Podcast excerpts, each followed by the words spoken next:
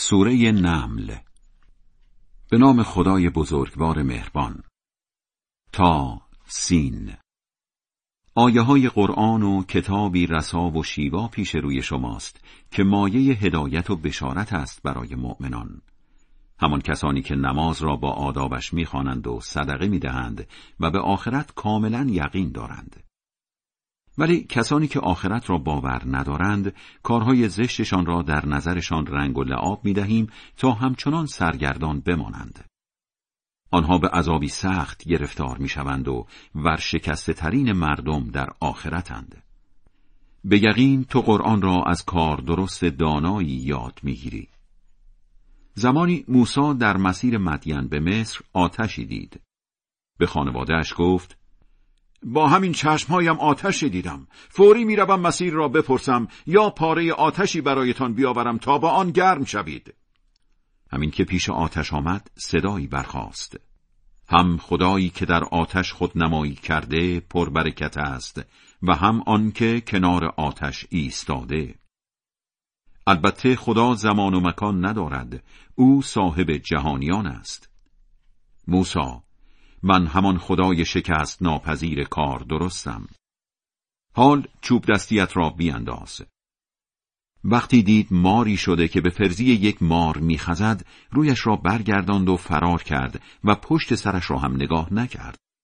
نترس موسا پیامبران در حضور من نمیترسند. البته کسی باید بترسد که نافرمانی می کند مگر اینکه با توبه بدی را به خوبی تبدیل کند. که در آن صورت من آمرزنده مهربانم. حالا دستت را در یقت فرو کن تا درخشان بیرون بیاید بی آنکه آسیبی ببیند. اینها از معجزات نهگانه است که به فرعون و فرعونیان نشان خواهی داد زیرا آنها جماعتی منحرفند. وقتی معجزه های روشن ما بر آنها عرضه شد گفتند اینها جادو جنبل های رایج است. با آنکه به معجزه بودنشان کاملا یقین داشتند از سر ستم و قلدری انکارشان کردند. ببین آخر عاقبت خرابکارها چه شد؟ به داوود و سلیمان دانش سرشاری دادیم.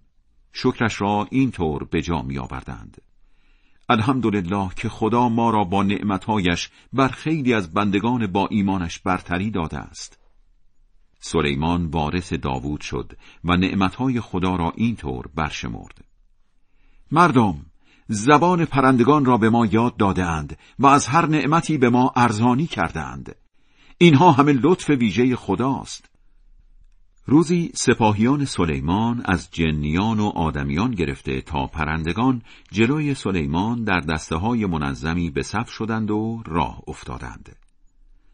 وقتی به سرزمین مورچگان رسیدند مورچه ای صدا زد. آی مورچه ها بروید به لانه هایتان مبادا سلیمان و سپاهیانش بی که حواسشان باشد لگدمانتان کنند. با شنیدن حرف آن مورچه سلیمان لبخندی معنادار زد و گفت خدایا شور و شوقی به من بده تا شکر نعمتهایی را بگویم که به من و پدر و مادرم داده ای و کارهای خوبی را بکنم که تو میپسندی. و از سر مهربانیت مرا در حلقه شایستگان برترت وارد کن. سلیمان جویای حال پرنده ها شد و پرسید چرا هدهد را نمی بینم نکند قایب است. اگر برای غیبتش عذر موجهی نیاورد به سختی مجازاتش می کنم یا سرش را می برم. طولی نکشید که هدهد از راه رسید و به سلیمان گفت از موضوعی اطلاع پیدا کردم که تو از آن بیخبری.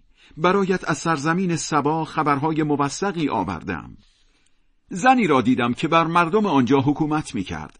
قدرت و امکانات فراوانی در اختیارش بود و به ویژه تخت سلطنتی باشکوهی داشت. دیدم که او و قومش به جای خدا در برابر خورشید سجده می کنند و شیطان کارهای زشتشان را در نظرشان رنگ و لعاب داده و در نتیجه آنها را از راه درست باز داشته است و با این وضع دیگر هدایت نمی شوند. بله شیطان کاری کرده است که در برابر خدا سجده نکنند. همان خدایی که چیزهای نهفته را در آسمان ها و زمین آشکار می کند و می‌داند چه ها مخفی می کنید و چه ها آشکار. جز او هیچ معبودی نیست. اداره کلان جهان هم فقط دست اوست. سلیمان گفت بررسی می‌کنیم ببینیم راست می‌گویی یا دروغ. این نامه مرا ببر و به طرفشان بیانداز. و در گوشه ای دور از چشمشان بایست و ببین چه واکنشی نشان می‌دهند. ملکه سبا جریان نامه را با سران مملکتش در میان گذاشت. به طرفم نامه ای انداخته شده مهم و ارزشمند. چون از طرف سلیمان است و با بسم الله الرحمن الرحیم هم شروع شده. نوشته که در برابر من گردن کشی نکنید و سر تسلیم فرود بیاورید. بعد گفت عالی جنابان به من مشورت دهید که در این موقعیت چه باید بکنم؟ بنای من این نبوده و نیست که بی حضور شما تصمیمی بگیرم. گفتند ما نیرو و نفر کافی داریم و روحیه من هم قوی است ولی تصمیم نهایی با شماست. تا چه دستور بفرمایید؟ گفت پادشاهان وقتی کشوری را تصرف کنند ویرانش می کنند و بزرگانش را به زیر می کشند. بله اصلا کارشان همین است. من فعلا هدایای با ارزشی برایشان میفرستم و منتظر میمانم تا ببینم نماینده ها با چه پاسخی برمیگردند. وقتی رئیس هیئت اعزامی آمد و هدیه ها را تقدیم کرد، سلیمان گفت: می‌خواهید دلم را با مال دنیا به دست آورید؟ آنچه خدا به من داده بهتر از آنی است که به شما داده. انگار به هدیه هایتان خیلی مینازید. پیش قومت برگرد و بگو با سپاهیانی سراغشان میآییم که توان رویارویی با آن را ندارند و با خفت و خاری از آن سرزمین بیرونشان می‌کنیم. سلیمان به سران کشورش گفت کدامتان تخت ملکه را برایم میآورد قبل از آن که تسلیم شوند و پیش من بیایند؟ یکی از جنهای زبر و زرنگ گفت من آن را برایتان میآورم. قبل از آن که از جایتان برخیزید. من زور این کار را دارم و دست پاکم اما کسی که از کتاب الهی علم سرشاری داشت به سلیمان گفت من آن را در کمتر از یک چشم به هم زدن برایتان میآورم.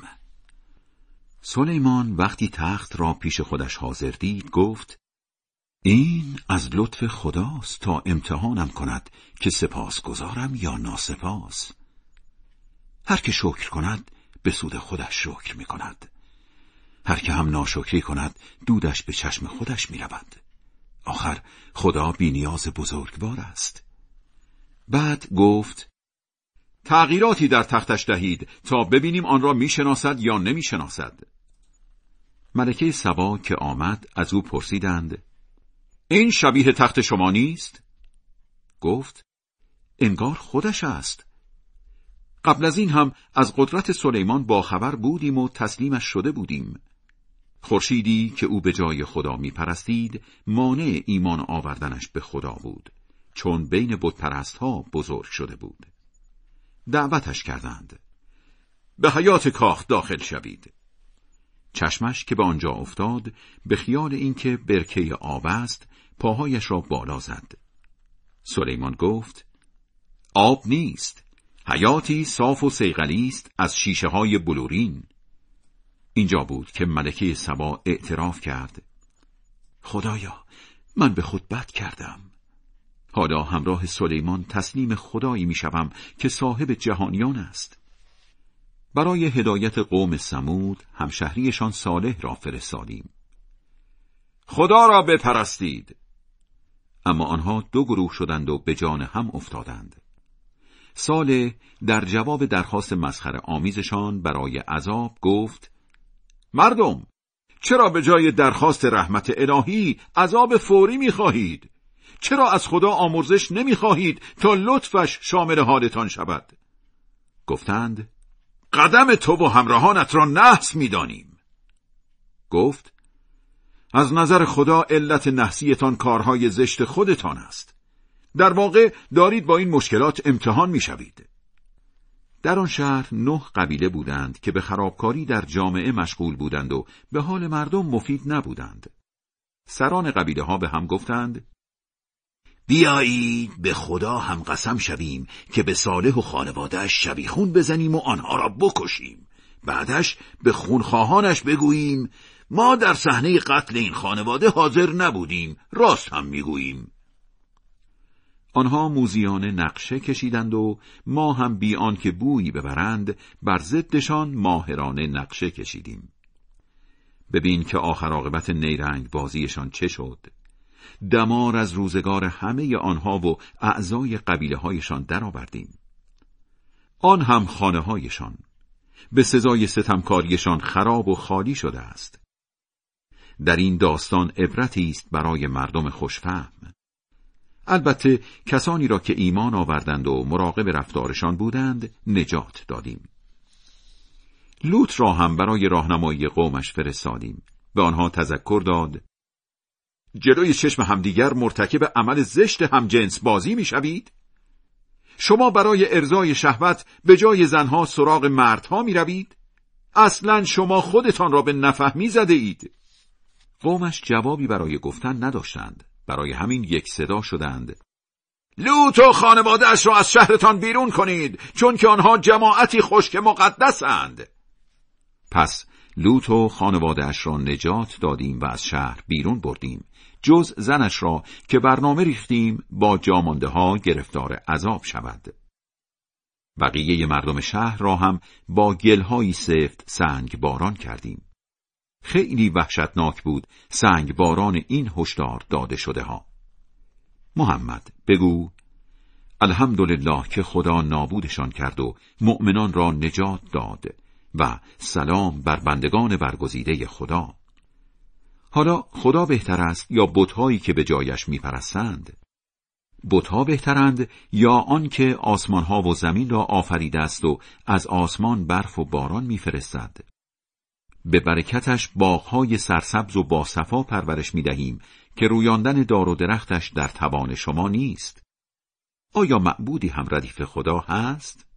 نه، بلکه بتپرست ها جماعتی منحرفند.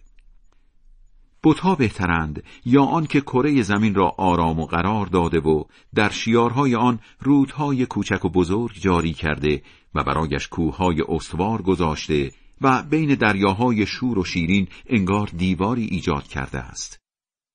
آیا معبودی هم ردیف خدا هست؟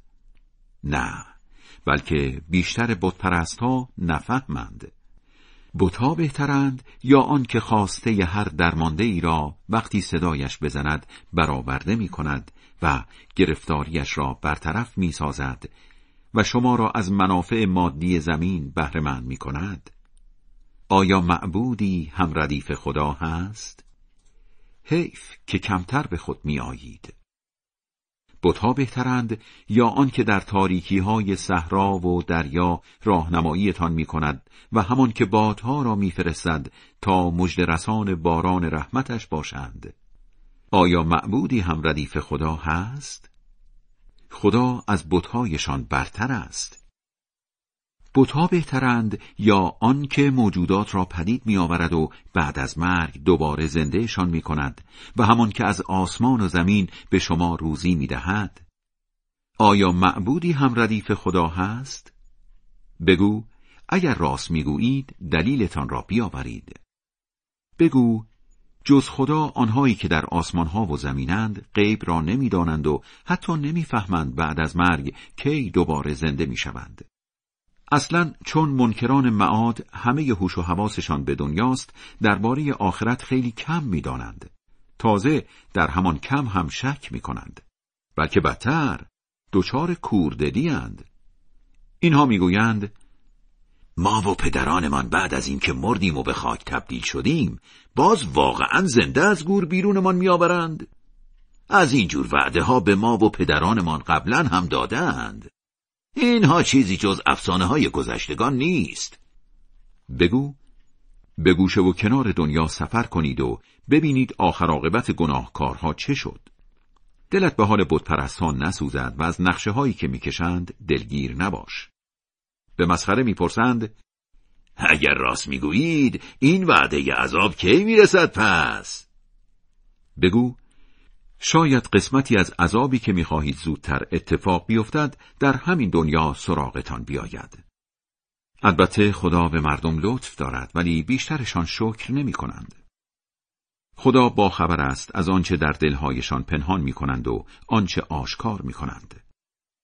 هیچ چیز نهانی در آسمان و زمین نیست مگر آنکه در کتابی روشن ثبت است در واقع این قرآن بیشتر چیزهایی را که بنی اسرائیل بر سرش اختلاف دارند برایشان روایت می کند.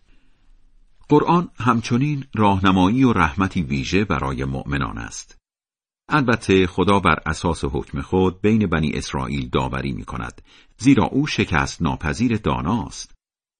پس به خدا توکل کن چون در مسیر درست و روشنی هستی.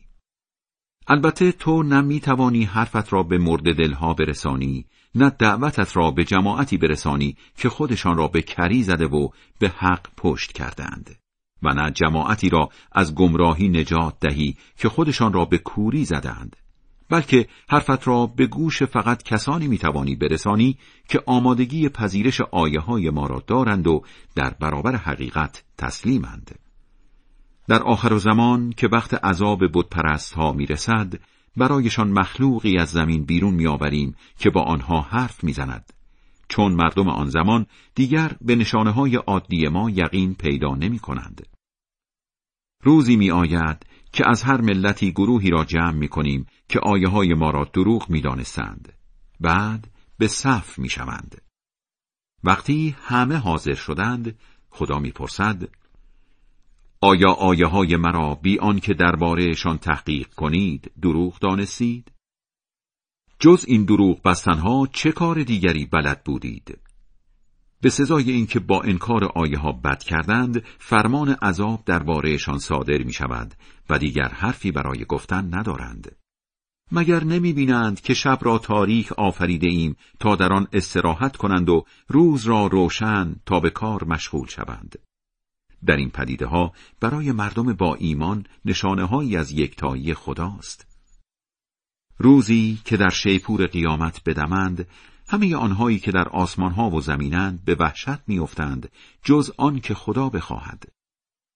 همگی با فروتنی در پیشگاهش حاضر می‌شوند. مثلا کوههایی که آن می‌بینی و خیال می‌کنی ساکنند آن وقت مانند ابر به حرکت میافتند این در هم ریختن پدیده ها کار همان خدایی است که آنها را منظم و حساب شده آفریده بود. او آگاه است که چه می کنید. آنانی که کار خوب به قیامت بیاورند بهتر از آن نصیبشان می شود و از وحشت روز قیامت در امانند. آنهایی هم که کار بد به قیامت بیاورند به رو در آتش پرت می شوند. آیا جز با همان کارهای زشتتان مجازات می‌شوید؟ بگو من مأمورم که صاحب شهر مکه را بندگی کنم که به این شهر حرمت و عزت بخشیده است. نه تنها مکه بلکه همه چیز و همه جای عالم مال اوست. در یک کلام مأمورم تسلیم او باشم. باید قرآن را هم به دقت برایتان بخوانم. هر که در راه درست قدم بردارد سودش به جیب خودش می رود و هر که به بیراهه برود دودش به چشم خودش می رود.